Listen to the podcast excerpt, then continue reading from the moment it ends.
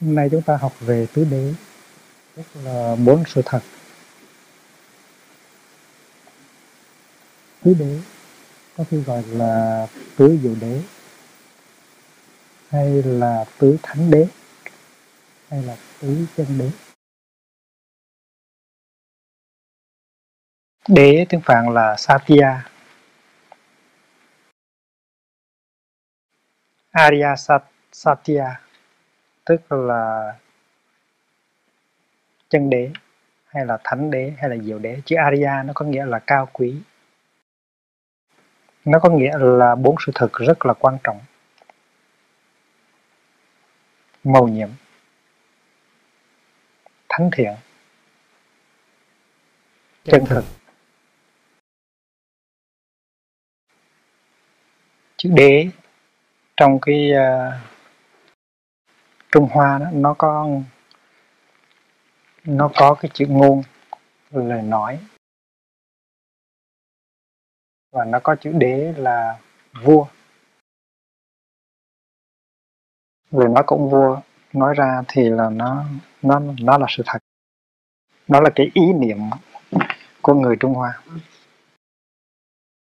Không có thể cãi vào đâu được nữa giống như nha, ở bây giờ người ta nói là hệ nhật trình mà đăng là sự thật, kỳ thực nhật đăng có thể là không phải sự thật. Lời ông vua nói có thể là sai.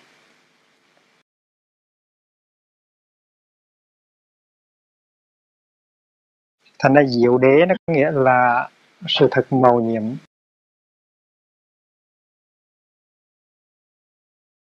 Sau khi buộc đã thành đạo rồi đó thì thì ngài nghĩ tới cái chuyện đi thuyết pháp đi dạy đạo. Tại vì ngài biết rằng đi tu đạo không phải là chỉ để uh, hướng đến sự giải thoát cho một mình mình mà còn phải lo cho vấn đề giải thoát của những người khác của những loài khác. Cho nên uh, sau khi thành đạo với cây bồ đề thì buộc ở lại với cây bồ đề một thời gian khá lâu nhiều tuần lễ để ngài thưởng thức cái an lạc, cái tự do, cái hạnh phúc của người lạc đạo.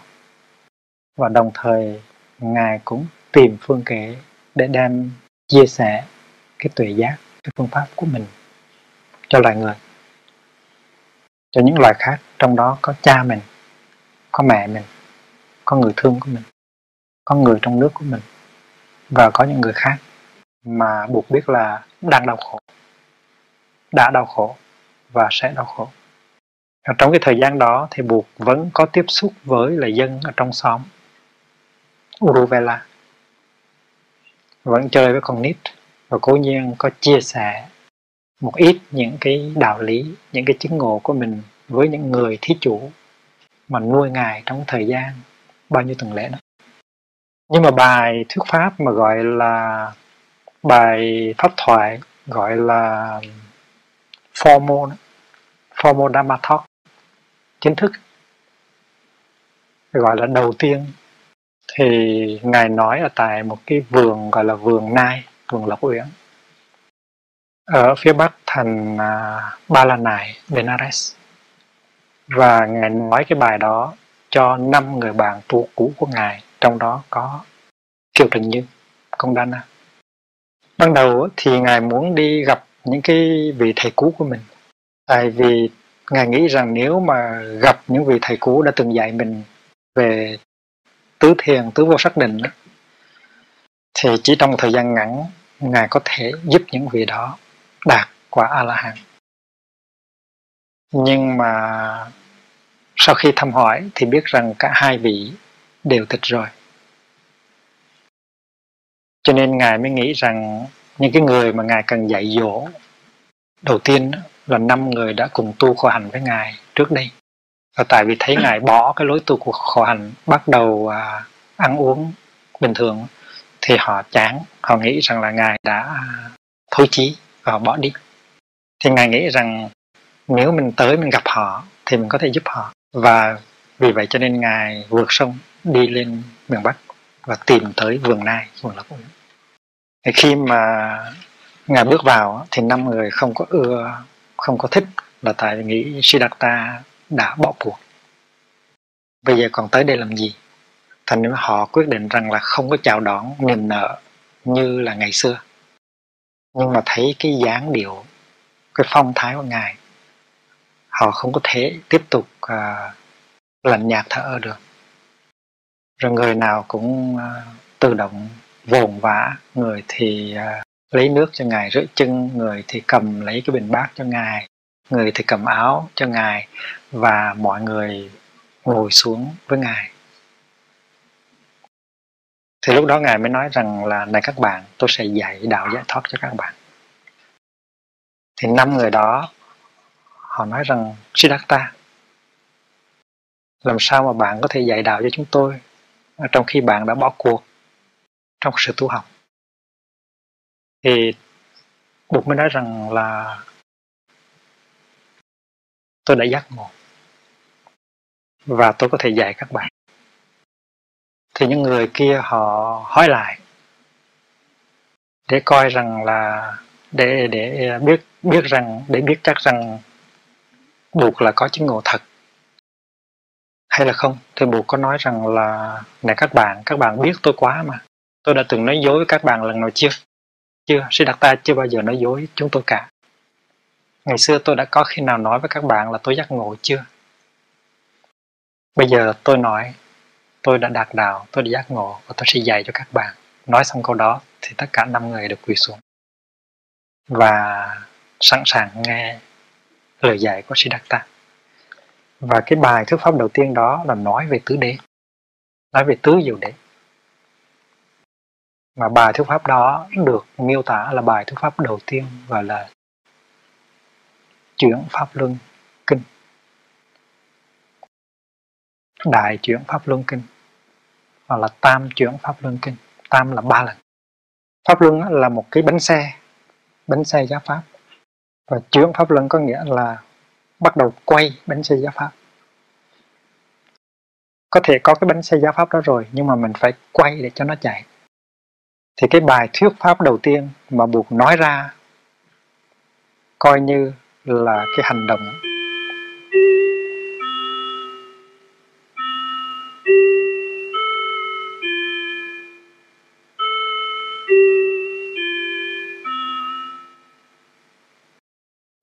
Cái hành động nắm lấy bánh xe pháp và xoay một cái mạnh và từ cái giờ phút đó thì bánh xe pháp tiếp tục quay cho đến ngày hôm nay bánh xe pháp vẫn quay. Và chúng ta những người học trò của bụt có bổn phận phải tiếp tục làm cho bánh xe pháp đó quay. Pháp luân thường chuyển. Bánh xe pháp luôn luôn chuyển động và quay.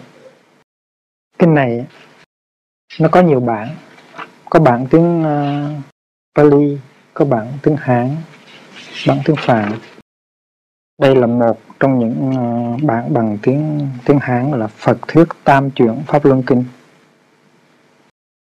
kinh số 110 ở trong ờ, Đại Tạng Đại Chánh trong Đại Tạng Đại Chánh mình có thể đọc thêm kinh số 109 tức là kinh trước đó và kinh 99 tức là kinh Tạp A Hàm. Trong Tạp A Hàm á, thì kinh nói về tứ đế là kinh thứ 379. Tôi ghi vào đây để cho quý vị tham khảo. Phật thuyết Tam chuyển Pháp Luân Kinh. Ký hiệu của nó là Đại Chánh 110 tiếp theo đó mình có thể uh, học kinh à, uh, chuyển pháp luân kinh kinh thứ 109 và đại chính 99 tức là tạp a hàm. Tạp a hàm kinh thứ 379 về tiếng Pali thì là mình có thể ờ, dùng Samhita Nikaya năm 420 Chuyển Pháp Luân Kinh Đạt Ma Chakra Pravartana Sutra. Pravartana tức là chuyển. Dhamma Chakra là bánh xe Pháp. Thì trong kinh này buộc có nói về bốn sự thật mầu nhiệm, bốn sự thật cao quý, bốn sự thật ờ, gọi là diệu đế, thánh đế hay là chân đế. Diệu, thánh hay chân là cũng được dịch chữ Arya trong kinh này buộc nói về bốn sự thật là khổ tập diệt và đạo. Dukkha rồi đến uh, samudaya rồi đến à, uh, niroda rồi đến magga. Khổ tức là sự thật thứ nhất mà chúng ta phải quán chiếu chúng ta phải tìm hiểu chúng ta phải nhận diện tức là những cái nguyên do nó đưa tới cái khổ những cái thức ăn mình đã tiêu thụ những thức ăn vật chất những thức ăn, thức ăn tinh thần nó đã đưa tới sự có mặt của đau khổ. Đó là sự thực thứ hai mình cần phải nhận diện mình cần phải chuyển hóa sự thức thứ ba là diệt. Diệt ở đây tức là sự vắng mặt, sự tiêu diệt. Sự vắng mặt, sự tiêu diệt của những cái nguyên do đã đưa tới cái khổ. Và sự thực thứ tư là đạo. Đạo tức là cái con đường, cái phương pháp thực tập. Nó đưa tới cái sự vắng mặt của những nguyên nhân khổ đau. Nên nó theo văn pháp chữ uh, chữ hán đó, khổ là sự thật thứ nhất dukkha. Từ thứ hai là tập tập tức là khổ tập. Nói cho đủ là khổ tập. Khổ tập tức là những nguyên do những gốc rễ những thực phẩm nó đưa tới khổ gọi là khổ tập vắn tắt á, thì mình dùng một chữ thôi cho một sự thật. Khổ tập diệt đạo. Nhưng mà đúng văn phạm thì để là sự thực là thứ nhất là khổ sự thực thứ hai là khổ tập. Khổ tập tức là những nguyên do những gốc rễ những thức ăn nó đưa tới khổ. Dukkha samudaya. Cái sự tập thành cái sự làm thành the making of the suffering. Tập tức là nó tập thành, nó làm thành, nó nó làm hình thành ra. Và diệt đây do hỏi diệt đây mình không biết diệt là cái gì.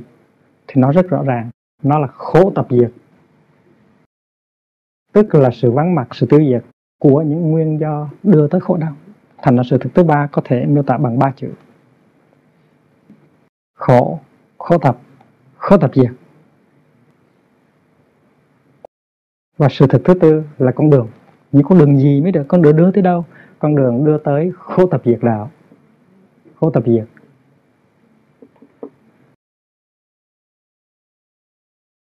Con đường đưa tới sự tiêu diệt của những nguyên nhân của đau khổ. Phải phải nói như vậy mới đủ. Sự thật thứ nhất là khổ. Sự thật thứ hai, khổ tập. Sự thật thứ ba là khổ tập diệt sự thật thứ tư là khổ tập diệt đạo.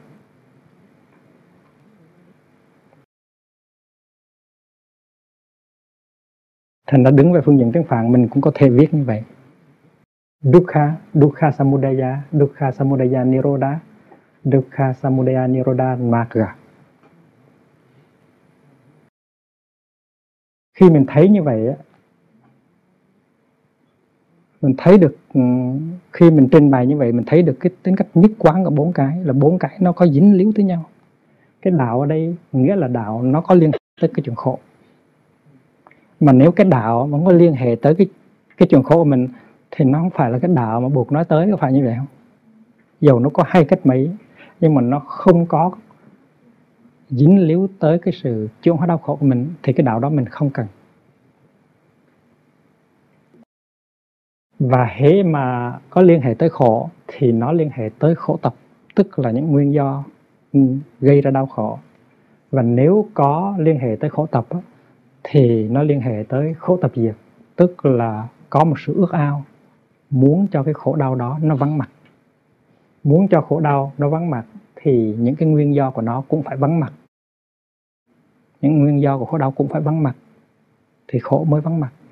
Vì vậy cho nên cái diệt đây nó có nghĩa rất rõ ràng là sự vắng mặt của khổ đau và của những nguyên do đưa tới khổ. Đôi khi mình muốn không có khổ, nhưng mà mình cứ tiếp tục mình duy trì những cái nguyên nhân của cái khổ thì làm sao mà hết khổ? Cho nên sự tiêu diệt, sự vắng mặt của những nguyên do đau khổ, nó đưa tới sự vắng mặt của khổ đau. Và nó có con đường nó có những phương pháp thực tập nó đưa tới cái sự vắng mặt của những nguyên nhân khổ đau gọi là đạo. Bởi vậy cho nên pháp thoại về tứ đế pháp thoại về chuyển pháp luân đó, nó là một tiếng nói của hy vọng của lạc quan. Giáo lý tứ diệu đế xác nhận sự có mặt của đau khổ nhưng đồng thời cũng xác nhận cái sự có mặt của hạnh phúc. Xác nhận cái khả năng có thể chuyển hóa đau khổ để đưa tới an lạc. Tại vì cái sự vắng mặt của khổ đau, nó chỉ có nghĩa là có cái sự có mặt của an lạc mà thôi. Vậy cho nên hai cái sự thực đầu á, là miêu tả cái tình trạng hiện thực. Và hai cái sự thực kế tiếp đó là miêu tả cái tình trạng của lý tưởng mà mình hướng tới. Khổ nó đối diện với an lạc, tức là sự vắng mặt của khổ. Một bên nguyên do của khổ nó đưa tới khổ. Một bên sự thực tập đạo lý nó đưa tới sự diệt khổ và đồng thời nó làm phát sinh sự có mặt của sự an lạc. Nó có hai cặp nhân quả. Sự thực thứ hai là nhân của sự thực thứ nhất. Sự thực thứ tư là nhân của sự thực thứ ba. Nó hai cặp nhân quả. Vì vậy cho nên uh, ngay bài pháp thoại đầu tiên, chúng ta thấy rằng giáo lý đạo bụt đã có cách tích cực và lạc quan, đầy tin tưởng. Trong cái phần nói về sự thật thứ tư là đạo đó thì buộc đã dạy về con đường của tám sự hành trì chân chánh con đường của tám sự hành trì chân chánh gọi là bát chánh đạo. Và vì vậy cho nên bài thuyết pháp này, nó đã chứa đựng cái tinh ba của tuệ giác, của đạo Phật rồi. Không có đợi tới ờ, hàng trăm, hàng ngàn cái kinh mà buộc nói sau đó. Cái bài này đã có bốn sự thực màu nhiệm và tám con đường của tám sự hành trì chân chánh.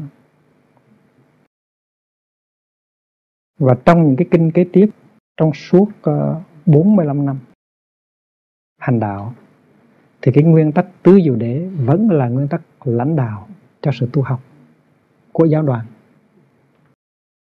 Và con đường của tám sự hành trì chân chánh bát chánh đạo vẫn là con đường căn bản cho tất cả mọi sự thực tập. Vì vậy cho nên cái kinh này chúng ta phải học cho nó kỹ lưỡng trong kinh à, chuyển pháp luân chúng ta thấy có một vài cái nét chúng ta cần phải để ý. Cái nét thứ nhất là buộc nói tới danh từ trung đạo.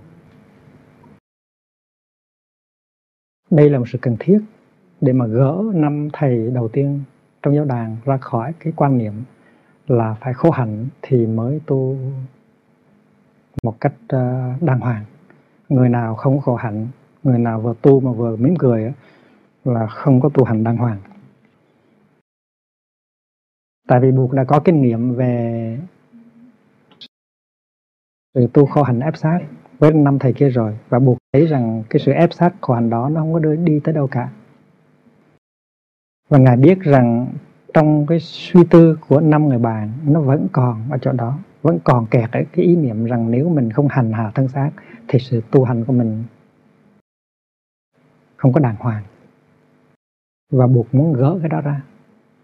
Cho nên khi mới vào pháp thoại thì buộc nói rằng này các thầy có một con đường trung đạo. Con đường trung đạo đó làm cho chúng ta không có kẹt vào hai cái thái cực. Thái cực thứ nhất á, là đắm mình ở trong sự hướng thụ dục lạc thì cái đạo nghiệp không bao giờ thành tựu được. Đắm mình trong sự vui chơi, dục lạc, tiền tài, sắc đẹp, danh danh vọng ngủ vui và tìm tìm lạc thú trong sự ăn uống.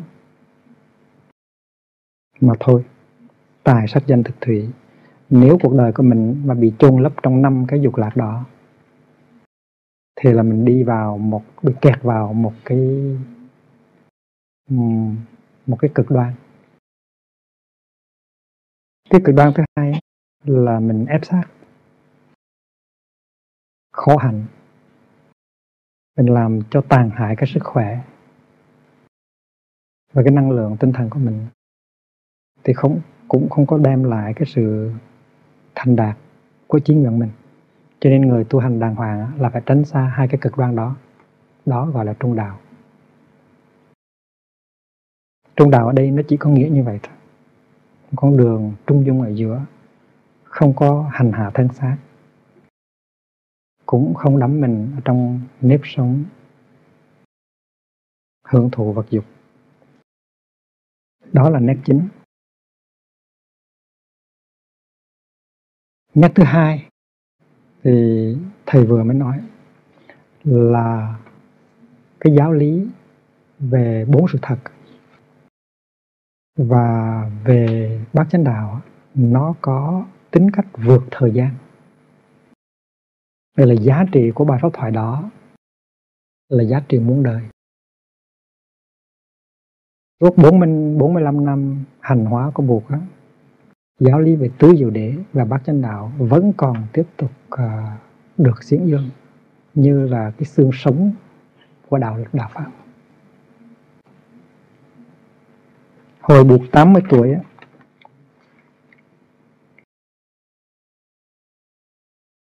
lúc sắp nhập diệt mình nằm dưới hai cây uh, sala thì có một người tên là Subhada tới và muốn xuất gia. Để trở nên người đệ tử xuất gia chót của ngài.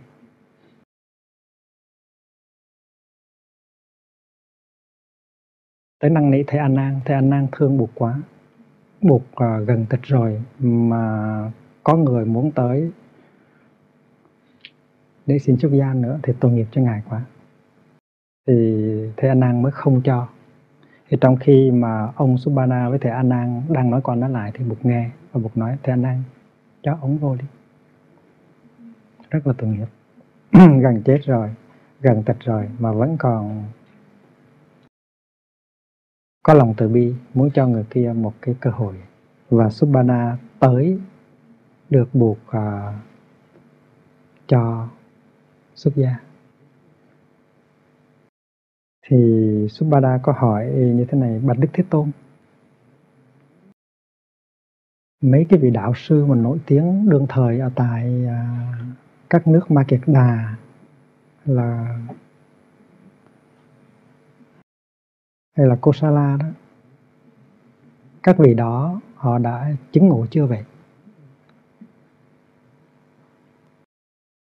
Chúng ta biết rằng cái thì giờ của Bụt rất là rất là ngắn có thể là chỉ còn mấy chục hơi thở nữa thôi.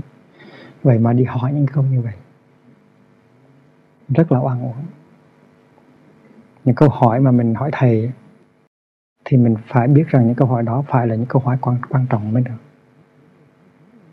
Thế buộc có nói như thế này này, Subhada, cái chuyện mấy ông đó có giác ngộ hay không, nó không quan trọng mấy. Cái vấn đề là thầy có muốn tu hành để được giác ngộ hay không?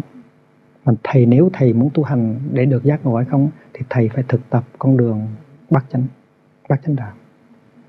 Tại vì ở đâu có bát chánh đạo, thì ở đó có tuệ giác và an lạc. Cái câu nói đó nó chứng tỏ rằng bát chánh đạo là giáo lý được diễn bày ở trong bài pháp thoại thứ nhất, nhưng mà cũng được diễn bày trong bài pháp thoại cuối cùng. Bài pháp thoại rất ngắn chỉ ờ, một một số phút trước khi buộc ờ, nhập niết bàn mà thôi vì vậy cho nên con đường có tám sự hành trì chân chánh bát chánh đạo là xương sống của giáo lý đạo Phật.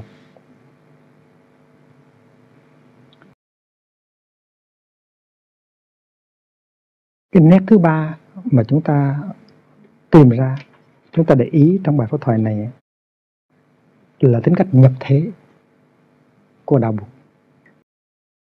Tại vì trong bát chánh đạo, nó có chánh ngữ, nó có chánh nghiệp, nó có chánh mạng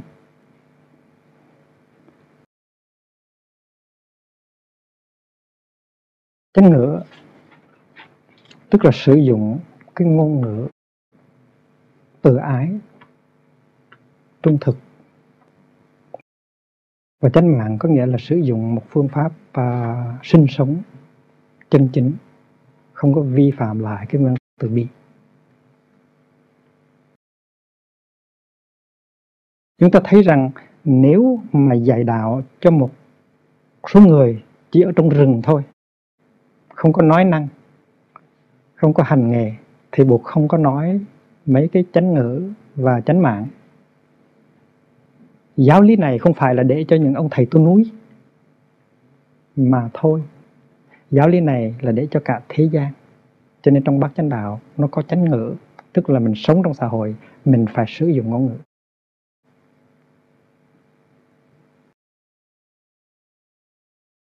Mình sống trong xã hội này, mình phải có phương tiện sinh sống chân chính người xuất gia cũng phải có phương tiện phương tiện sinh sống chân chính. Là cái sự tu học hoàng hóa của mình và cái chuyện đi xin ăn của mình trên hình thức thiền hành. Đó là cái phương tiện sinh sống của người xuất gia. Người tại gia cũng phải có những cái phương tiện sinh sống hợp pháp, phù hợp với là lòng từ bi, với là trí tuệ. Và vì vậy cho nên những cái chi tiết này nghĩa là trong bát chánh đạo có chánh ngữ có chánh mạng nó chứng tỏ rằng giáo lý được dạy ra không phải chỉ cho những ông thầy tu núi, mà cho tất cả mọi người trong xã hội và như vậy đạo buộc là một đạo đi vào cuộc đời, một đạo nhập thế, chứ không phải là một cái đạo yếm thế chán đời, bỏ cuộc đời đó là những cái chi tiết mà mình có thể thấy được trong kinh chuyển pháp luân, bài pháp thoại đầu tiên của Bụt. Thì khi mà chúng ta học kinh, chúng ta phải cẩn thận lắm. Chúng ta phải dùng cái trí tuệ, cái kinh nghiệm và cái khổ đau của chúng ta để mà học kinh. Chứ đừng có dùng cái trí năng mà thôi. Cái trí năng mà chúng ta thường dùng ở tại trường trung học, trường đại học đó. Nếu chúng ta tiếp tục theo cái kiểu học đó thì chúng ta không có thể học kinh được chúng ta phải để cho lời kinh nó đi vào cái chiều sâu tâm thức của chúng ta những cái khổ đau những cái kinh nghiệm của đời sống cá nhân thì chúng ta mới có thể hiểu kinh được.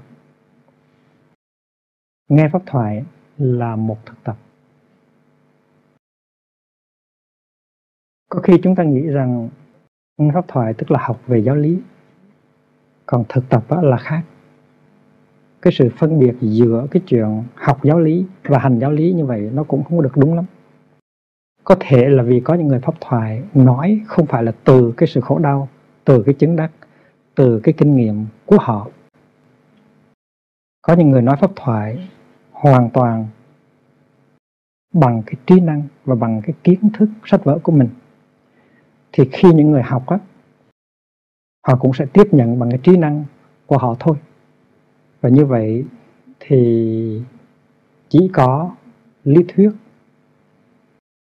là cái cái mà người ta thực tập trong khi nghe pháp thoại nhưng mà một người nói pháp thoại chân thực á là người đó phải nói từ cái kinh nghiệm của mình từ cái khổ đau của mình từ cái tuệ giác của mình. Và khi mình nói như vậy á, thì người đó có thể khơi động được những cái hạt giống khổ đau những cái hạt giống kinh nghiệm những cái hạt giống tuệ giác mà có sẵn trong người nghe.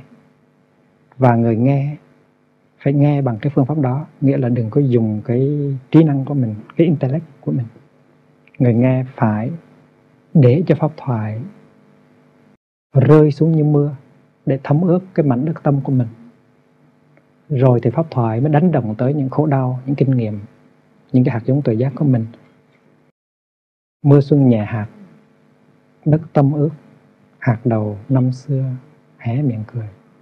Hạt đầu năm xưa tức là những cái hạt giống của khổ đau, của tuệ giác, của kinh nghiệm mình.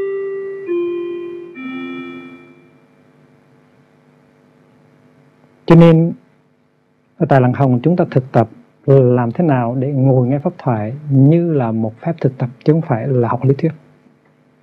Tại vì nếu mà chúng ta biết nghe, biết mở cái đất tâm của mình ra, mà đừng có đi hứng pháp thoại ừ, bằng những cái những cái chậu như là hứng nước mưa, thì chúng ta có thể để cho pháp thoại như một cơn mưa nó thấm vào cái đất tâm của mình, và do đó cho nên những cái hạt giống của tuệ giác, của kinh nghiệm của khổ đau được tưới.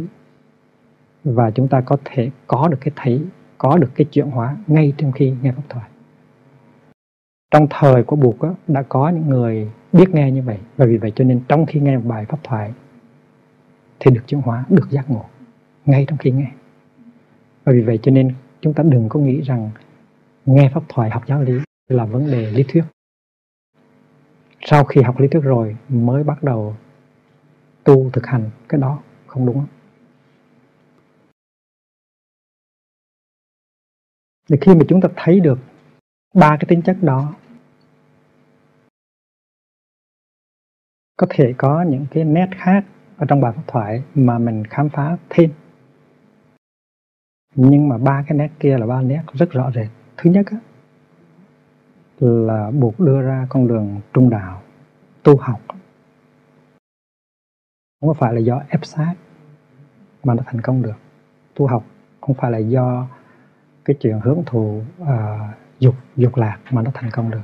Thứ hai là cái nét thứ hai là giáo lý về bốn sự thật màu nhiệm và con đường con số tám sự hành trì chân cảnh nó có tính cách vượt thời gian và cái nét thứ ba là giáo lý đạo buộc. Ngay từ đầu có tính cách nhập thể. Không phải là chỉ để cho những người à, chán đời đi vào trong rừng trong núi tu học cho tất cả mọi người.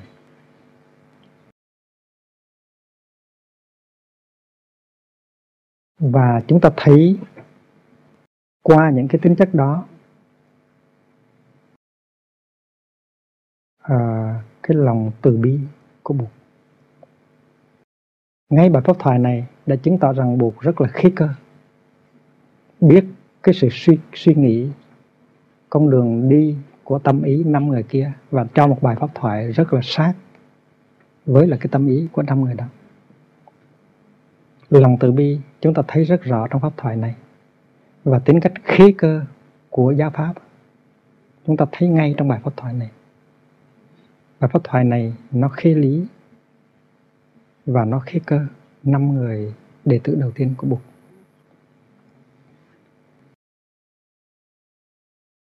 Thì cố nhiên là Bụt đã thấy được những hạt giống um, tiềm ẩn trong lòng của năm người đầu.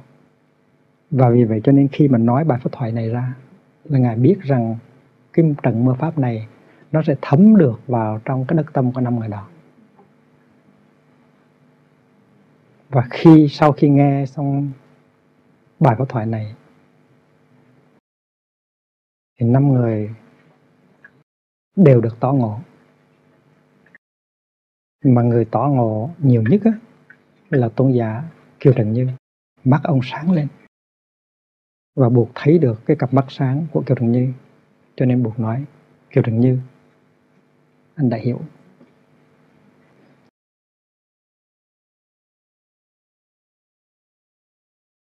Chúng ta học mà không cẩn thận thì chúng ta có thể đi vào cái khuynh hướng có khuynh hướng lý, lý thuyết hóa cái giáo lý đạo Phật. Lý thuyết hóa giáo lý đạo buộc là một cái điều không có lợi cho buộc không có lợi cho đạo buộc và không có lợi cho bản thân của mình và những người khác. Và rất đông trong số chúng ta muốn lý thuyết hóa muốn chứng minh rằng cái giáo lý này là nó đúng, là nó hay, nó là chân lý thôi. Chứ chúng ta không có đủ cái thao thức hiểu và hành cái giáo lý này để đem lại cái sự an lạc cho mình và cho người khác. Chúng ta chỉ muốn làm những nhà truyền giáo thôi, missionaries thôi. Chúng ta chỉ muốn khoe với những người khác rằng ta có một cái nền tôn giáo rất là đặc biệt, rất là hay ho.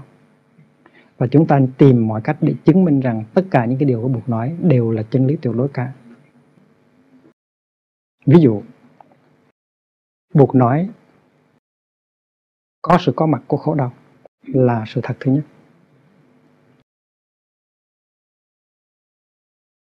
Thì buộc nói đời nói là có khổ đau rồi thì mình phải làm thế nào? Dùng tất cả những cái tài năng của mình à, ngôn ngữ của mình để chứng minh rằng tất cả ở trên đời này đều là khổ hết. Và chúng ta đã tốn biết bao nhiêu nước miếng này, bao nhiêu uh, giấy tờ bao nhiêu thì giờ để chứng minh một cái sự thật mà buộc không có cần phải chứng minh là cuộc đời này chỉ có khổ mà thôi à. Rồi có người khác nói rằng là đời có khổ nhưng mà cũng có vui. Mà buộc cũng có nói rằng là có là khổ thọ nhưng mà cũng có lạc thọ. Thì họ mới tìm cách để chứng minh rằng um, cái lạc thọ đó chẳng qua cũng chỉ là khổ thôi à cái khuynh hướng muốn uh, giải thích muốn bênh vực muốn chứng minh nó có trong tất cả mọi chúng ta và trong nhiều thế hệ liên tiếp, người ta đã làm công việc đó.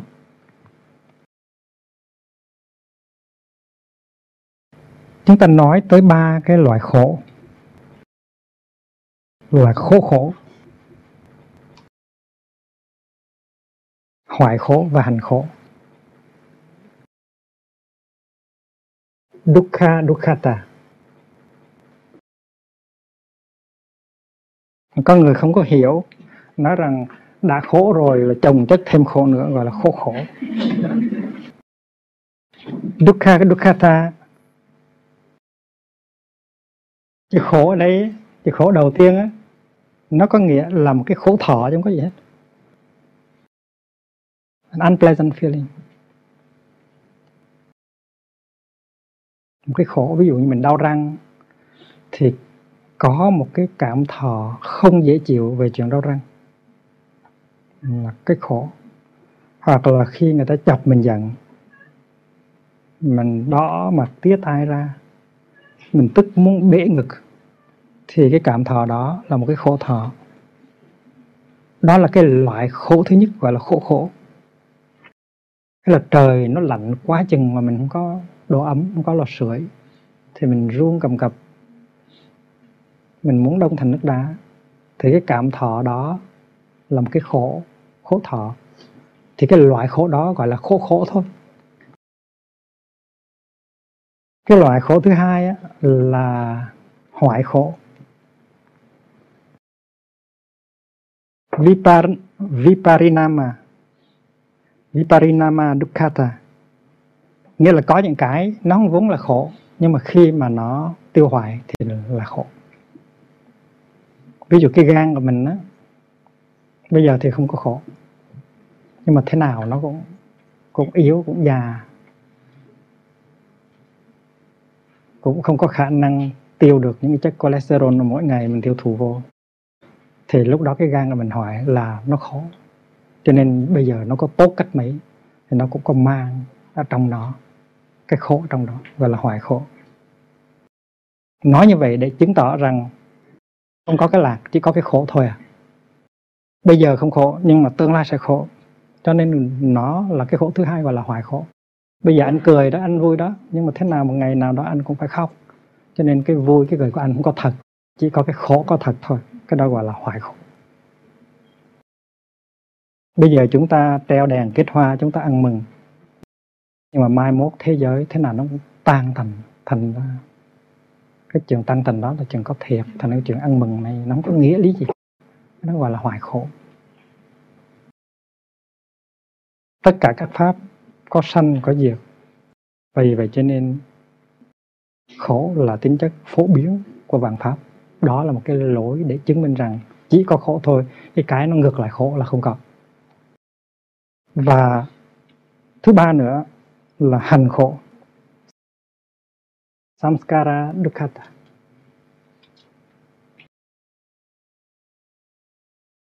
hành khổ hành tức là formation samskara. Chúng ta đã học rằng chư hành vô thường, chư hành vô thường, tức là all formations are impermanent.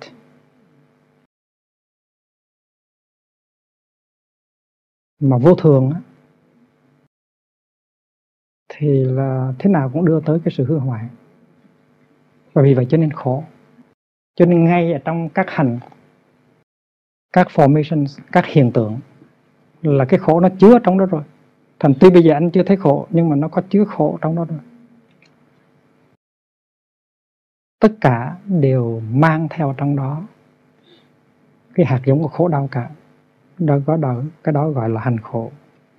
Samskara dukkata vậy thì các nghĩa như vậy thì người ta chỉ thấy rằng là tất cả đều là khổ rồi.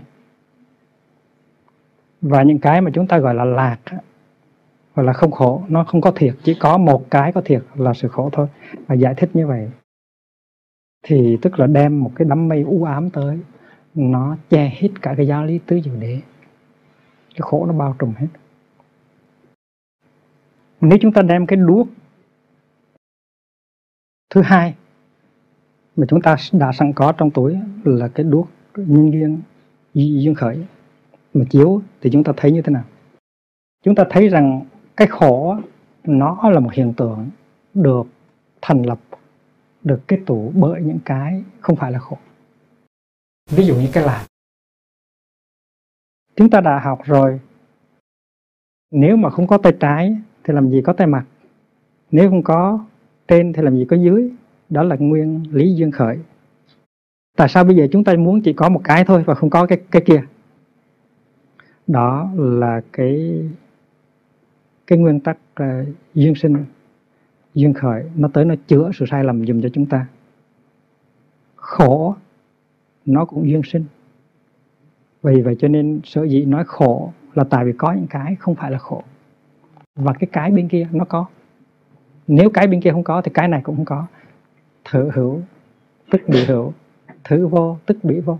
Nếu cái cái không khổ không có, thì làm sao có cái khổ? Nếu không có ngày thì làm sao có đêm? Nếu không có cái cái không khổ thì làm sao có cái khổ? Nếu mình chưa bao bao giờ biết lạnh cả thì làm sao mình biết cái đó là ấm? Mình chưa bao giờ đói cả thì làm sao biết cái đó là no? Vì vậy cho nên cái sự có mặt của khổ, nó nó chứng minh rằng có sự có mặt của sự không khổ, đó là giáo lý, duyên khởi rất là đơn sơ. Rất là rõ ràng. Hơn nữa Bụt đã nói rằng, sự thật thứ nhất là khổ đau. Bụt đã nói thêm rằng, có một sự thật khác nữa là sự thật thứ ba. Sự thật thứ ba là sự vắng mặt của khổ đau. Cái đó là cái không khổ. Tại sao lại quá bảo hoàng hơn vua? Và nói tất cả chỉ có khổ thôi. Cái thứ ba là cái không khổ cái không khổ tức là cái lạc, cái an lạc. Và buộc có nói tới an lạc rất nhiều. Ngài nói tới cái sự thực tập của ngài là hiện tại lạc trú. Thực tập làm sao mà có an lạc ngay trong giờ phút hiện tại. Mạnh như vậy. Vì vậy cho nên chúng ta phải bỏ cái khuynh hướng muốn chứng minh bằng lý luận. Một cái điều mà buộc quả thực không có muốn nói. Buộc chỉ muốn nói rằng có những cái đau khổ và chúng ta phải tiếp xúc với những đau khổ đó phải công nhận sự có mặt của nó thì chúng ta mới đi xa hơn được. Buộc chỉ muốn nói như vậy thôi buộc không muốn nói rằng tất cả đều là khổ. Anh không có đường thoát. Buộc có nói như vậy đâu. Buộc nói rằng buộc uh, buộc nói rằng buộc không nói rằng là cuộc đời này chỉ có cái khổ chỉ có khổ thôi. Tất cả đều khổ các anh không có đường thoát vì vậy cho nên chúng ta nên nhớ là cái viết này này nó có hai đầu này. Hễ có cái nếu có cái cái phía khổ nó có phải, phải có phía lạc. Chúng ta đi từ từ. Khổ là một cái chân lý màu nhiệm. Người ta nói khổ gì mà màu nhiệm? Nhưng mà cái sự thật về khổ nó là một sự thật rất là màu nhiệm đó không phải là một lời tuyên bố. Để diễn tả cái thực tại, mà là một cái ánh đuốc soi đường. Về sự thực thứ nhất, khổ buộc nói rằng là sự thực này phải được nhận thức. Sự thực thứ nhất, khổ cần phải được nhận thức cần phải được công nhận. Câu này là câu ở trong kinh trong kinh uh, chuyển pháp luân. Đây là khổ. Cái này là khổ. Cái này rõ ràng. Tức là phải nhận diện nó. Đây là cái sự thực tập chứ không phải là một cái sự uh, lý luận. Nếu anh khổ mà anh không có nhận diện được cái mặt mũi, cái khổ của anh thì anh đâu có đi xa được. Nếu anh mà bị ho lao mà anh không biết rằng là anh có cái khổ ho lao thì anh cứ đi lún sâu vào cái chuyện ho lao. Và vì vậy cho nên cái việc đầu tiên anh phải làm là nhận diện ra được cái nỗi khổ của anh. Nỗi khổ của anh là nỗi khổ nào anh phải gọi tên nó ra. Anh phải nhận diện nó. Mà đây là sự thực tập anh làm chuyện đó đi với sự giúp đỡ của người bạn tu của anh. Có người sai nói rằng, tôi đâu có sai. Có người giận nói, tôi đâu có giận. Thường thường là người ta không có công nhận, không có xác nhận cái niềm đau khổ của người. Việc gì đâu mà tôi giận. Tôi vậy mà anh nói tôi sai à. Thành ra chúng ta phải sử dụng cái năng lượng của chánh niệm. Chúng ta phải sử dụng cái tuệ giác. Chúng ta phải sử dụng cái tăng thân. Chúng ta phải biết nương vào thầy và bạn, và vào cái sự quán chiếu của chúng ta để nhận diện cái niềm đau nỗi khổ của chúng ta. Phải biết đó là niềm đau nỗi khổ nào. Đó là cái cử động đầu tiên để làm cho bánh xe pháp nó lay chuyển.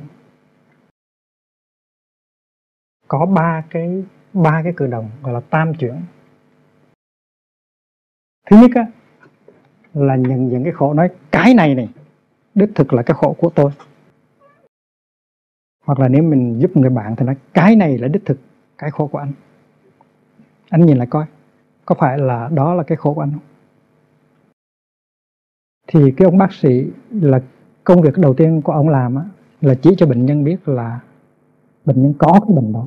Và bệnh nhân phải công nhận là anh ta có cái bệnh đó. Thì lúc đó bác sĩ với bệnh nhân mới có thể làm việc chung được. Mà cái chuyện này không phải là thở ơ mà làm được là phải có cái kiến thức phải có cái kinh nghiệm phải có sự thực tập phải lắng nghe phải nhìn cho kỹ thì mới nhận diện được là cái khổ. Cái thứ hai á là nói rằng khổ này cần được liễu tri.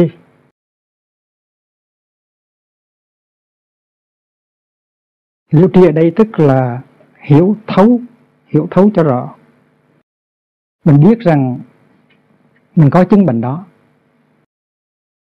Nhưng mà mình cần phải đi sâu vào để thấy rõ cái bản chất của cái bệnh đó. Bệnh nó đã đi tới đâu rồi? Và cái hành tướng của bệnh nó như thế nào? Cái đó gọi là liễu tri về cái khổ. Mình gọi tên, mình nhận diện nó là một chuyện rồi nhưng mà mình phải đi sâu hơn.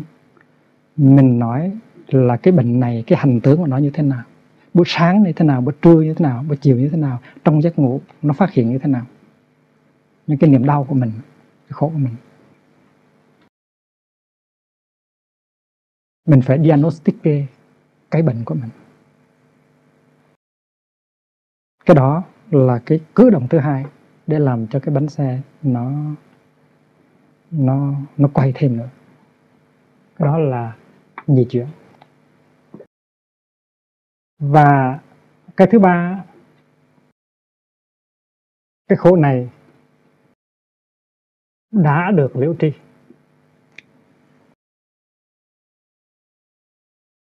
Là phải đi ba cái giai đoạn đó thì mới gọi là tam chuyển. Còn nếu không thì mới nhất chuyển hay nhị chuyển thôi, thì chưa đi đến đâu hết. Tam chuyển. Cái này mình gọi là thị chuyển.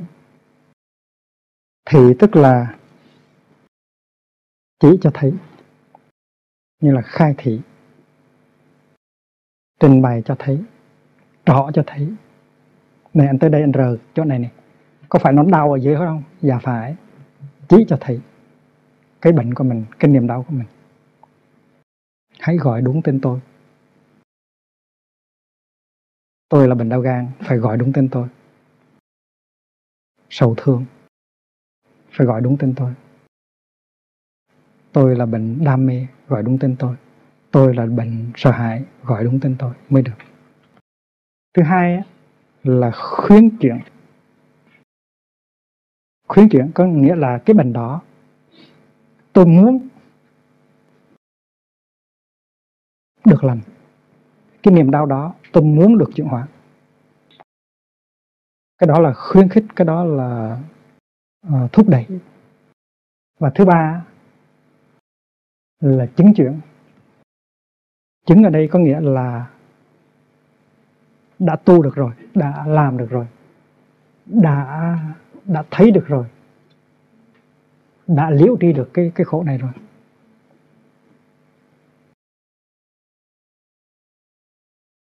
Cái chuyện thứ nhất á, nó đưa tới cái chuyện thứ hai. Cái chuyện thứ hai nó đưa tới chuyện thứ ba. Đứng về phương diện khổ là phải có ba sự thực thứ nhất là mình phải có ba cái giai đoạn hành trì. Giai đoạn hành trì thứ nhất là nhận diện nó. Đây là hành trì là phát một cái tâm cái ước muốn rất là sâu sắc muốn chuyển hóa nó muốn hiểu nó. Muốn hiểu nó. Và thứ ba là mình hiểu được. Mình hiểu được cái bản chất, cái hành tướng của cái bệnh, của cái bệnh mình của niềm đau của mình. Cái đó gọi là tam chuyện. đứng về phương diện, sự thực thứ hai là khổ tập, nó cũng có tam chuyện. thì chuyện của nó là gì? Cái này là tập tập là cái này. Tức là nhận diện những cái nguyên do xa gần nó đã đưa tới cái niềm đau này. Đây là một sự thực tập. Nhận diện niềm đau.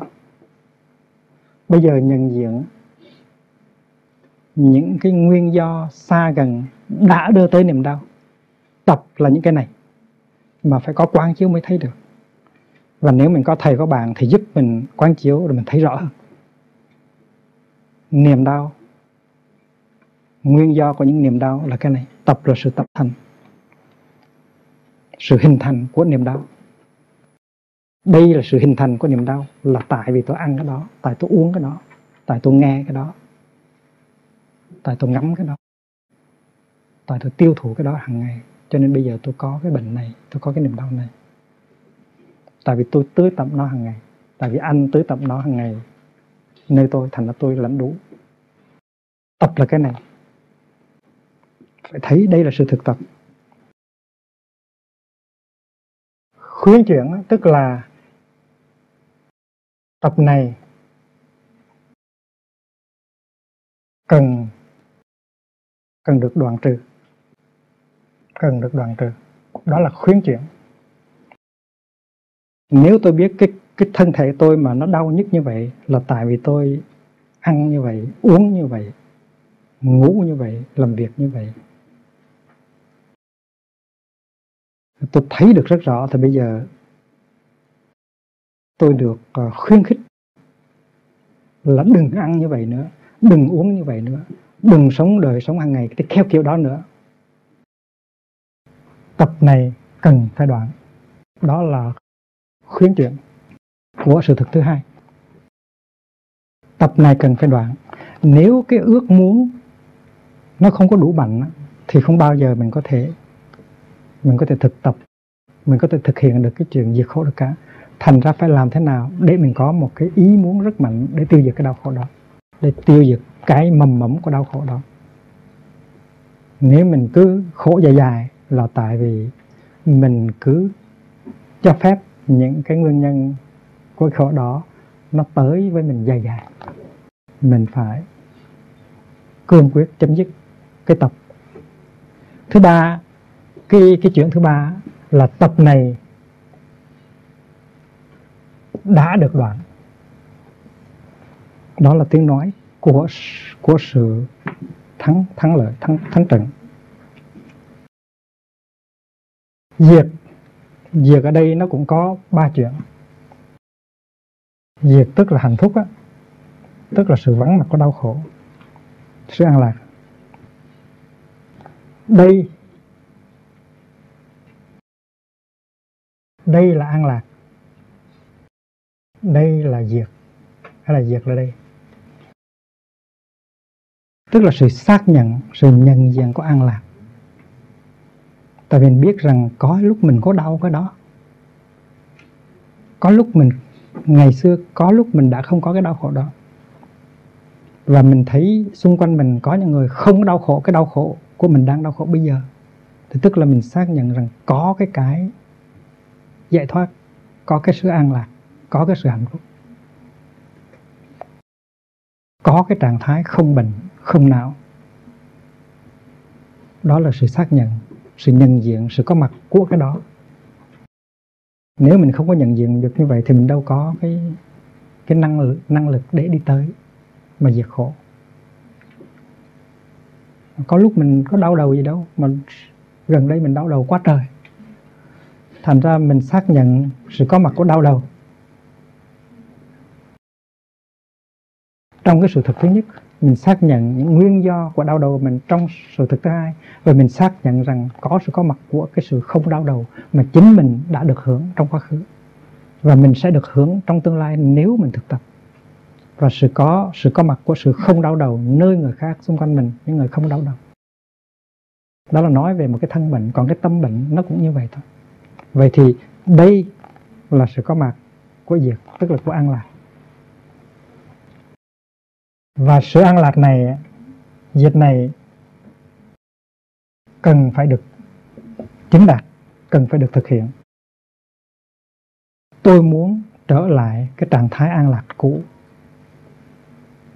Tôi muốn tôi muốn sống lại được cái tình, cái trạng thái an lạc mà anh đang có. Tại vì anh đang không có cái khổ của tôi. Đây là khuyến khuyến chuyển. Và thứ ba là diệt đã chứng. Diệt này đã chứng. À tôi đạt tới cái sự an lạc rồi. Tôi không còn đau đầu nữa. Và đạo, nó cũng có ba ba chuyện. Chuyện thứ nhất á, là đây là đạo. Đây là đạo đạo là đây. Mình phải xác nhận rằng có một con đường có cái phương pháp mình phải nhận diện con đường đó, cái phương pháp đó mình phải học với cái thông minh của mình, với cái chánh niệm của mình, với sự giúp đỡ của thầy, của bạn. Đây là con đường giúp cho mình thoát ra khỏi cái khổ đau đó và đạt tới sự an lạc. Mình phải xác nhận nó, cho nó rõ ra, không có thể lơ mơ được. Thứ hai là đạo này cần tu. Đó là khuyến chuyển. Mình có cái thao thức, có ước muốn thực tập. Tại mình biết rằng chỉ có thực tập mới đưa tới sự chuyển hóa thôi. Không có thể nào cầu một đấng thiên liêng tu dùng cho mình để cho mình chuyển hóa. Mình phải tự mình đi tu. Nếu mình muốn đi Paris thì mình phải tự đi bằng hai chân mình ít nhất là tới Saint khoa thứ ba là đạo đã tu. Đạo đã tu. Đạo đã tu thì cố nhiên diệt đã chứng. Tập đã đoạn. Và khổ đã liễu tri. Đạo tu thì khổ được liễu tri. Tập đoạn diệt chứng. Thành ra mình thấy ngay trong cái bài pháp thoại đầu tiên này, chúng ta thấy đạo buộc không phải là một cái tôn giáo thờ cúng, cầu nguyện. Một đấng thiêng liêng nào đó ban cho mình cái hạnh phúc, lấy cái đau khổ của mình ra, mà mình phải tự mình đi bằng hai chân mình trên con đường diệt khổ. Thì mỗi sự thật như vậy nó có ba chuyện bởi vì vậy cho nên cộng lại bốn sự thật á, thì mình có 14 14 tướng à 12 tướng. Tam chuyển thập nhị tướng. Thì buộc có nói như thế này này các thầy cái ngày xưa mà tôi chưa nhận rõ diện mục của khổ của tập của diệt của đạo tôi chưa nói tôi là người giác ngộ hoàn toàn nhưng bây giờ đây, tôi đã nhận diện được, nhận rõ được cái diện mục của khổ. Tôi đã liễu tri khổ. Tôi đã nhận diện được tập. Tôi đã đoạn được tập. Tôi đã nhận diện được diệt. Tôi đã chứng được diệt. Tôi đã nhận diện được đạo. Tôi đã tu được đạo. Thành ra bây giờ tôi mới nói, tôi là người chứng ngộ. Đó là một câu nói trong kinh tam chuyển phục luân trong bản tiếng Pali cũng có trong bản tiếng uh, tiếng tiếng Hán cũng có. Này năm thầy tỳ kheo vì tôi có thể thấy được một cách thực chứng ba cái chuyện và 12 cái tướng của bốn sự thật này và cái thấy đó, cái chứng đó, nó đem lại con mắt, đem lại trí tuệ, đem lại ánh sáng. Cho nên tôi mới tuyên bố trước tất cả các chư thiên, các loài ma, các bậc sa môn, bà la môn của tất cả các thế gian là tôi đã diệt hết phiền não và đã được giải thoát hoàn toàn. Chứng ngộ quả vị giác ngộ rốt ráo. Câu nói nó, nói đó là câu nói ở trong ở trong kinh tam chuyển pháp luân. Nó nó xác nhận cái chuyện mà ban đầu các thầy không tin rằng buộc đã giác ngộ. Nhưng mà sau tin rằng buộc đã giác ngộ là tại vì buộc đã có một cái nhận thức rất sâu sắc và về bốn sự thật.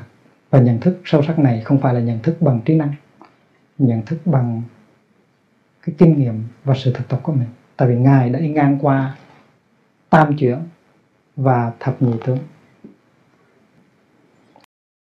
Thành bây giờ nếu mà mình muốn giảng về kinh uh, giảng về tứ diệu đế mà có uy tín như buộc thì mình cũng phải đi đi ngang đi ngang tam tam chuyển và thập nhị thập nhị tướng như buộc thì nói người ta tin liền lập tức. Và không những tin liền mà người ta có thể giác ngộ trong khi mình nói.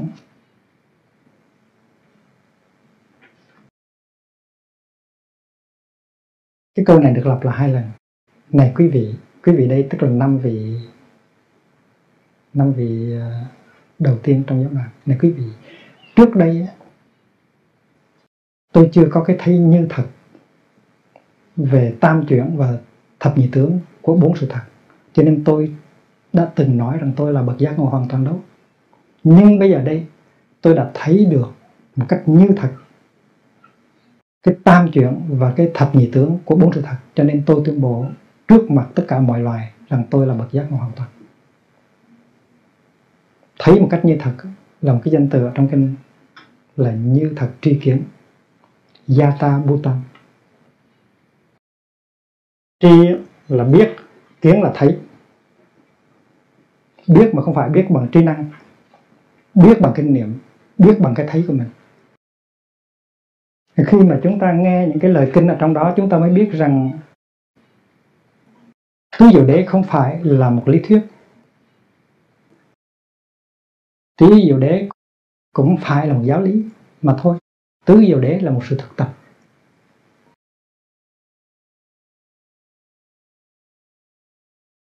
Khi mà chúng ta nói rằng là cái khổ có mặt, thì chúng ta không có đưa ra một lời tuyên bố suông đây là cái khổ. Đây là hành tướng của cái khổ. Cái khổ này cần được nhận diện. Cái khổ này cần phải được liễu tri.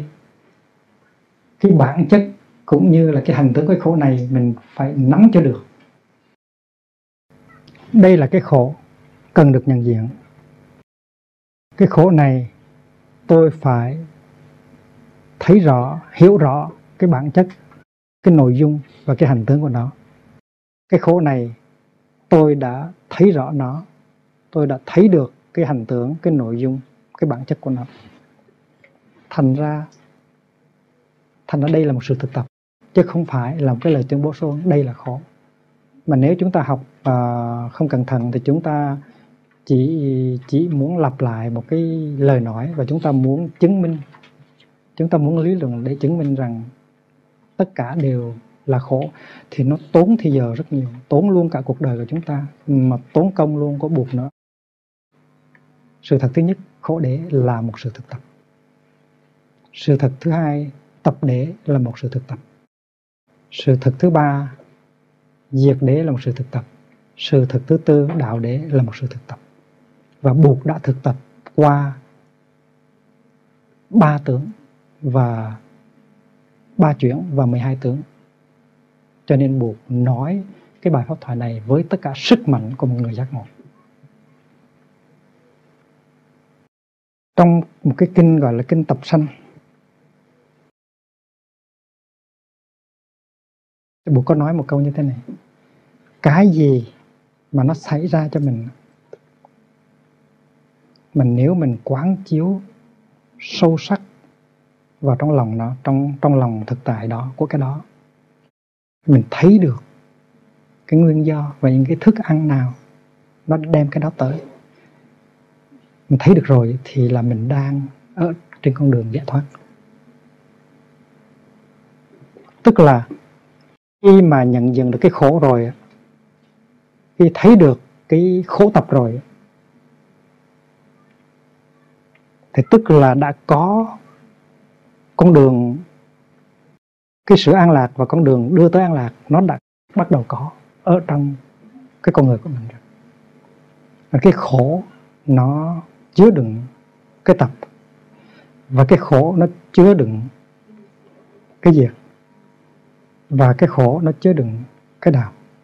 Đó là cái nguyên tắc tương tức mà mình phải dùng để mà học cái bài học tứ diệu định thành ra chúng ta thấy rằng đạo buộc nói tới khổ dukkha. Nhưng mà cái khổ của đạo buộc nói nó không giống cái khổ của người khác nói. Là tại cái khổ của buộc nói nó có liên hệ tới cái diệt và tới cái đạo. Nếu mình không hiểu được đạo là gì diệt là gì tập là gì thì mình không hiểu được cái khổ mà được nói đến trong đạo buộc có thể trong nhiều tôn giáo trong nhiều uh, truyền thống họ nói tới cái khổ nhưng cái khổ của họ nói tới nó không cùng nghĩa với cái khổ mà đạo buộc nói tới. Chữ khổ trong đạo buộc nói tới, nó có liên hệ tới tập, tới diệt và tới đạo. Nếu mình không hiểu gì hết về tập, diệt, đạo, thì mình không hiểu được về cái chữ khổ mà buộc nói đến. Đó là nguyên tắc tương tức mà mình phải nắm vững trong khi mình học giáo lý. Trước khi mà mình giảng dạy khổ mà không cho người ta thấy ở trong khổ đó nó đã chứa đựng hạt giống của diệt và của đạo rồi của tập rồi thì cái khổ đó không phải là cái khổ khổ mà Phật giáo nói đến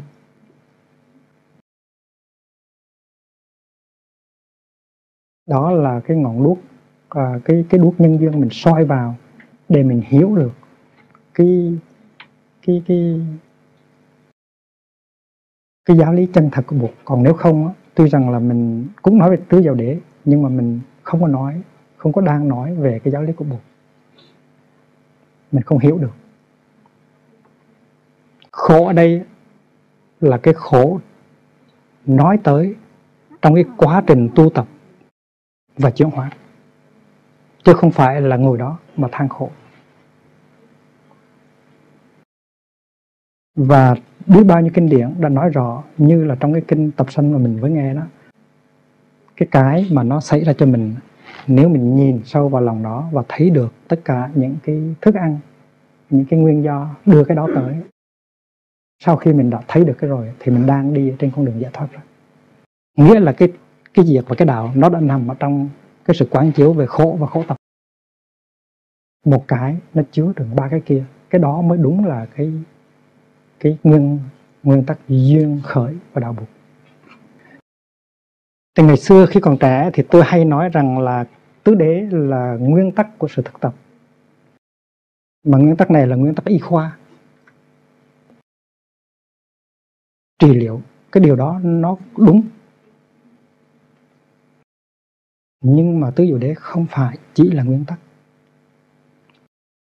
Tứ diệu đế là sự thực tập thì ba, bốn chục năm tu học, nó chỉ có được cái lời đó thôi. Ban đầu thì nói rằng là tứ vô đế là nguyên tắc. Thực tập. Bây giờ tôi nói tứ diệu đế là thực tập, không có nguyên tắc nữa. Nhưng mà chúng ta chỉ mới dùng cái đèn pin, gọi là nhân duyên để soi thôi. Chúng ta còn một cái đèn pin khác nữa, là nhị đế. Tất cả những những điều chúng ta vừa nói đã nói, nó thuộc về cái đế thứ hai, tức là tục đế. Tức là sự thực tương đối. Trong đó, có khổ, có lạc. Trong đó, ý tưởng, khái niệm và ngôn từ được sử dụng. Nhưng mà tứ diệu đế mà trình bày như vậy là mới được trình bày đứng về phương diện tục đế thôi. Đứng về phương diện chân đế thì chúng ta phải hiểu tứ diệu đế khác hơn. Đứng về phương diện chân đế nó không có khổ mà nó cũng không có vui.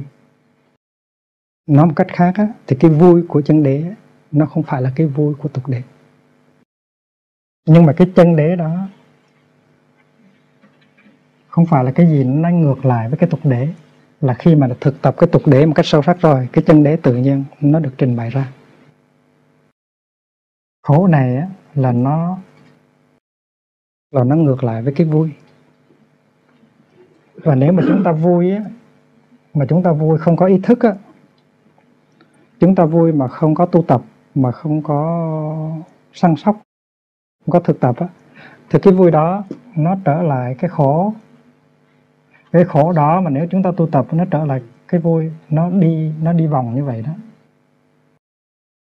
Khi mà nói cái khổ là phải chứng minh là có những cái khổ, thì đôi khi đứng về phương diện tục đế mình nói là sanh ra là khổ, già là khổ, chết là khổ, thương nhau mà không được sống chung với nhau là khổ, ghét nhau mà cứ phải nhìn mặt nhau mỗi ngày là khổ. Đó là những cái sự diễn tả về cái khổ. Nó là thuộc về tục đế.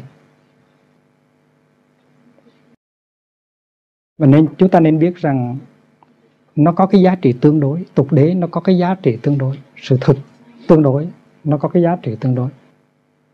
Ví dụ như sinh ra là khổ, nó là một sự thật. Và khi mà nếu chúng ta nhìn vào cuộc đời của một con người, từ khi sinh ra cho đến khi chết đi, chúng ta thấy nó quá, có quá nhiều khổ đau. Vì vậy cho nên cái sự thực mà một con người sinh ra, nó là quả thật là sự khổ. Tin buồn từ ngày mẹ cho mang nặng kiếp người, đó là một câu hát của Trịnh Công Sơn. Tin buồn từ ngày mẹ cho mang nặng kiếp người, tức là sanh ra làm gì để cho con khổ, mẹ ơi? Cái sự thực đó là có. Nhưng mà khi mà mẹ sinh con ra thì mẹ mừng lắm. Và khi mà một người như là Siddhartha được sanh ra là cả hoàng cung làm lễ ăn mừng. Thành sinh nó cũng là vui lắm chứ không phải khổ. Sinh nhật thành ra tùy theo cái cách nhìn. Tùy theo cái cách nhìn của chúng ta mà cái hiện tượng đó là vui hay là khổ. Nếu mà chúng ta biết uh, lạnh cái lạnh có thể làm chúng ta chết chúng ta là chúng ta cảm chúng ta đau khổ thì chúng ta nói lạnh là khổ nhưng mà nếu mà chúng ta biết cách săn sóc cái thân thể của chúng ta biết cách đốt lò sưởi biết cách mặc áo cho ấm biết cách ăn cho đủ dinh dưỡng thì cái lạnh kia nó sẽ không giết ta được. Vì vậy cho nên cái lạnh kia đôi khi nó có thể làm cho uh, làm cho ta vui. Tại vì uh, sức nóng của mùa hè làm chúng ta vui nhưng mà cái lạnh của mùa đông cũng có thể làm chúng ta vui. Thành ra cái khổ đó nó khổ nhiều hay khổ ít tùy theo cái nhận thức của chúng ta tùy theo cái cách của chúng ta nhìn những cái sự vật đó thành những cái khổ đó nó không có cái giá trị khách quan, mà thôi nó có cái giá trị chủ quan. Cũng câu nói đó mà người kia nổi sùng lên, cũng câu nói đó mà ta mỉm cười được, thì không phải là cái câu nói đó là nó mang nặng tính chất khổ, mà chính cái cách chúng ta tiếp nhận cái câu nói đó nó làm chúng ta khổ hay là chúng ta không khổ. Là khổ không phải là những cái thực tại khách quan mà thôi khổ là những cái thực tại chủ quan có những cái chúng ta cho là khổ, nhưng mà người khác không coi đó là khổ. Có những cái chúng ta cho là vui, nhưng người khác không cho là vui. Cái gì mà ngồi giờ này sang nhờ khác một chỗ, không làm gì hết, không có ca hát gì hết, mà tại sao họ cứ ngồi hoài vậy hả? Cái gì mà cứ đi từng bước ừ, chậm như rùa không có nói năng gì hết gì mà họ ưa. Khó chịu lắm. Thì tất cả những cái gì mà người ta gọi là khổ mình có thể gọi là vui. Những cái gì người ta gọi là vui mình cho là khổ. Cái đó nó tùy theo cái nhận thức chủ quan của mình. Trên những cái đó nó thuộc về cái phạm vi sự thực uh, tương đối. Đúng về phương diện tuyệt đối cái vui và cái khổ nó có một cái tầm mức khác. Ví dụ như là hai con gà sắp được uh, sắp bị đem cắt tiết để làm thịt ở trong cái lồng nó đang tranh nhau. Nó đang tranh nhau ăn những cái hạt ngô hạt bắp hạt lúa người ta bỏ vào cho nó ăn. Rồi con này nói uh, ăn cái hạt lúa này ngon hơn cái hạt bắp này hạt bắp này hơi thúi này. Là hai đứa nó bàn nhau cái gì là vui cái gì là khổ. Tại vì nó không có biết được nó không biết được cái khổ của hai tụi đó cái khổ thiệt của hai tụi đó là sắp bị giết ăn thịt. Mà cái vui của nó là làm sao? Đừng có bị giết ăn thịt. Thì cái khổ vui của, của tụi đó nó nằm trong cái giới hạn tương đối còn cái khổ vui mà mình nhìn, mà mình thấy cho từ đó là cái khổ vui nó trường cửu nó quan trọng hơn. Thoát được ra khỏi cái lòng để không bị giết mang thịt.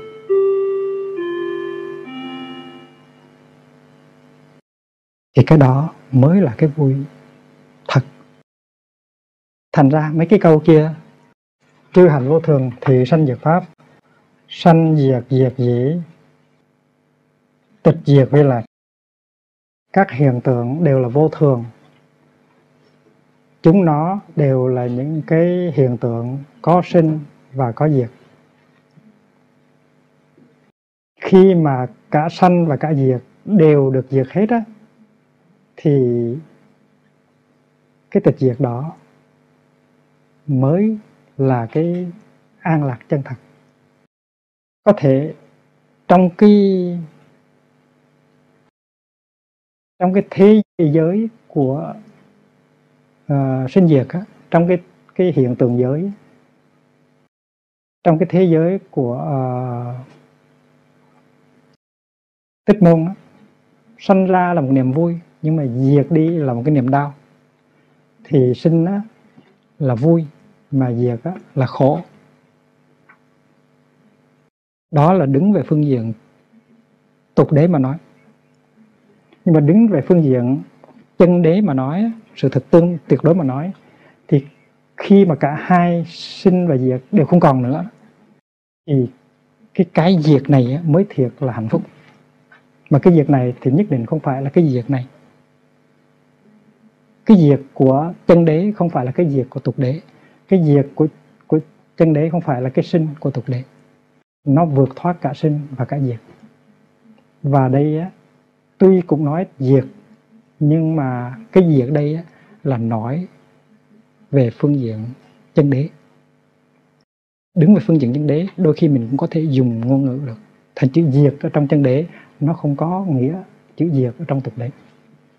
Cái điều này quan trọng lắm nếu không mình không hiểu được tứ diệu đế. Thì trong tâm kinh đó chúng ta có nghe nói rằng là không khổ tập diệt đạo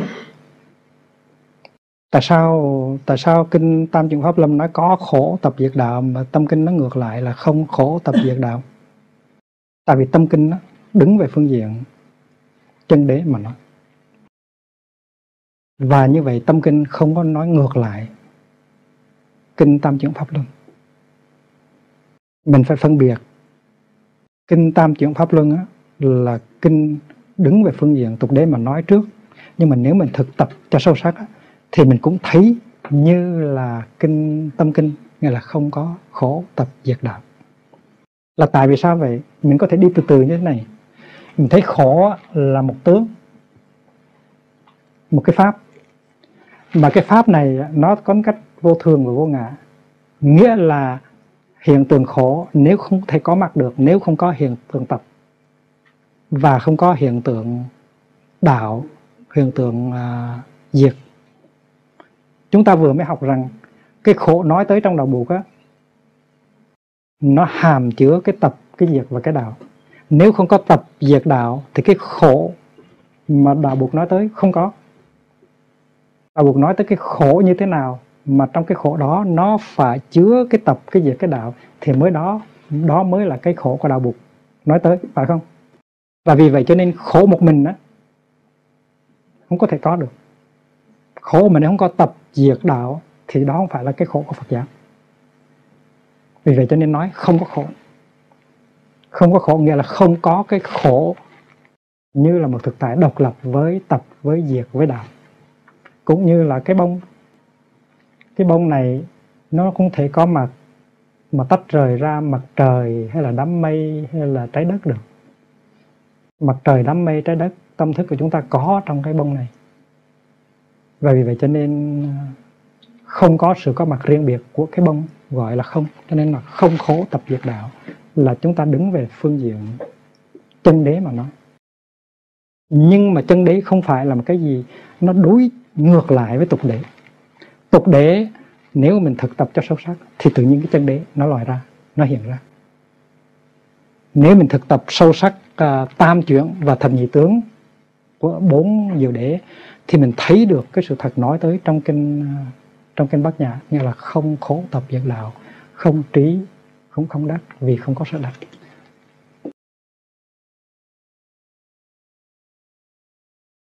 cho nên khổ như vậy mà diệt cũng như vậy. Đứng về phương diện tục đế thì cái diệt đây không phải chỉ là cái sự vắng mặt của cái khổ tương đối, mà nó là sự vắng mặt của cái vui tương đối luôn. Quý vị có thấy không? Thành cúng là chữ diệt đó. Nhưng mà nếu mình đi sâu vào sự thực tập á, thì cái diệt nói trên trong tứ diệu đế là cái diệt nó thoát ly ra khỏi cái khổ và cái không khổ. Cái diệt đó là cái tịch diệt ở đây này. Chữ diệt ở đây cũng là diệt nhưng mà chữ diệt này không phải là chữ diệt ở trong câu thứ hai mà chữ diệt ở đây không phải là đối lại với cái chữ sinh ở trong cái câu thứ hai. Cái diệt cái chữ diệt trong câu thứ ba ở đây tịch diệt với lạc là cái sự vắng mặt của cả sinh, cả diệt ở trong câu thứ hai. Cái đó là chân chân đế. Thành ra học tứ diệu đế và giảng giải tứ diệu đế, mình có thể bắt đầu bằng tục đế. Rồi trong cái quá trình tu học và giải bày, chúng ta từ từ đưa tứ diệu đế đi sang cái mặt chân đế. Mà chân đế với tục đế, nó là sự tiếp nối với nhau, chứ không phải là hai cái nó trái ngược nhau. Từ tục đế đi tới, ta tiếp xúc với chân đế, là một con đường đi tới. Nếu chúng ta thấy có cái sự chống đối có sự mâu thuẫn là tại vì chúng ta chưa thấy được cái mầu nhiệm của của uh, của tính cách uh, nhất quán giữa tục đế và chân đế. Cho nên khi mà mình học cái giáo lý tứ diệu đế mà mình dùng cái đạo lý dương khởi để soi sáng rồi dùng cái đạo lý uh, nhị đế mà soi sáng thì mình không có thể nào đi lầm lầm đường lạc lẽo được. Đây là một cái phương pháp học rất là mới không phải là mới. Mới là mình mới nói thôi nhưng mà nó đã có từ ngàn xưa. Cái methodology rất là cần. Và sau này khi mình học bát chánh đạo mình cũng học như vậy. Mình học ngũ căn ngũ lực thất bồ đề phận cũng học theo phương pháp đó. Tôi sẽ cho quý vị một câu chứng minh rằng cái cách này là cách của buộc chứ không phải là cách của tôi. Trong kinh uh, Tạp Hàm Samyutta 5 4 36 một cái kinh đó gọi là Gavampati. Trong kinh này có một số các thầy nói với nhau rằng, người nào thấy được cái sự thật về khổ đế, về khổ và sâu sắc thì có thể thấy luôn được sự thật về tập, về diệt, về đạo. Và sau khi mà thầy Gavampati nghe các thầy nói như vậy thì thầy nói như thế này này các thầy, chính tai tôi nghe trực tiếp Đức Thế Tôn nói như vậy là ai thấy được cái khổ thì thấy được luôn cả tập cả diệt cả đạo. Ai thấy rõ ràng được cái tập thì thấy được cái khổ cái diệt của đạo. Ai thấy rõ được cái đạo thì thấy được cái khổ cái tập và cái diệt cái kinh đó nó chứng tỏ rằng cái phương pháp duyên khởi là cái phương pháp mình phải sử dụng trong suốt cái cái cái cái cái hành trình à, học hỏi và tu tập của mình. Nó là cái phương pháp gọi là tương tức vì vậy cho nên à, người ta hỏi, trong đạo Phật có nói về khổ, nhưng cái ý nghĩ, ý nghĩa về chữ khổ trong đạo Phật như thế nào thì quý vị biết trả lời rồi đó. Nếu mà các vị không hiểu được thế nào là tập, là diệt, là đạo thì các quý vị không thể nào hiểu được ý nghĩa của chữ khổ nói tới trong đạo phật Rồi khi mà chúng ta học sang à, bát chánh đạo thì các kinh ở trong đạo bộ cũng có nói với chúng ta là bát chánh đạo nó đều có hai mặt của nó cả. Cái mặt chân đế của nó và mặt tục đế của nó. Bát chánh đạo với tư cách tục đế và bát chánh đạo với tư cách chân đế. Và mình phải học cả hai cái bắt đầu bằng cái thứ nhất rồi từ từ đi tới mình thấy được cái bát chánh đạo của cái của cái của cái chân đề